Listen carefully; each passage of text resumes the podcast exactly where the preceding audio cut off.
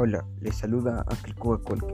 En esta oportunidad trataremos sobre la contaminación del aire, la cual se da ya hace mucho tiempo.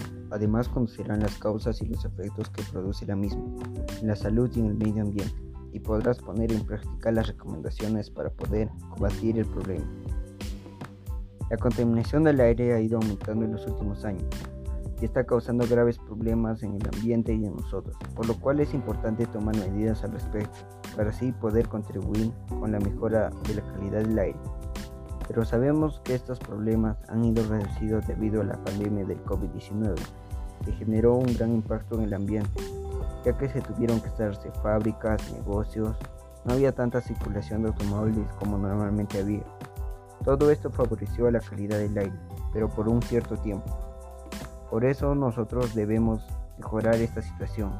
Si todos nos proponemos realizar acciones para contribuir al cuidado del aire, pero ¿cómo lo haremos?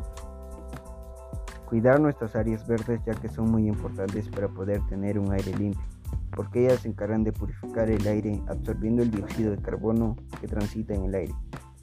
No botar basura en lugares donde hay una población, ni mucho menos quemar porque producen gases tóxicos que contaminan el aire y dañan la salud de las personas. Debemos de reciclar y reusar. Usar menos los automóviles ya que son contaminantes para el aire y para la salud. Usar bicicletas es una mejor opción. Además es más saludable porque ayudan a la salud y aumenta el metabolismo de las personas. Dejar de usar plástico porque este es un objeto que contamina mucho y además tarda mucho tiempo en desaparecer. Lo mejor es usar objetos de tela. Con todo lo dicho, invito a reflexionar sobre esta gran problemática que todos estamos viviendo y que con lo mencionado mejoremos el bienestar de nuestro planeta y nos demos cuenta del gran daño que nosotros ocasionamos por lo cual es importante poner en práctica las propuestas mencionadas. Tomemos medidas necesarias cuando aún podamos para así tener un buen futuro y un buen aire para respirar.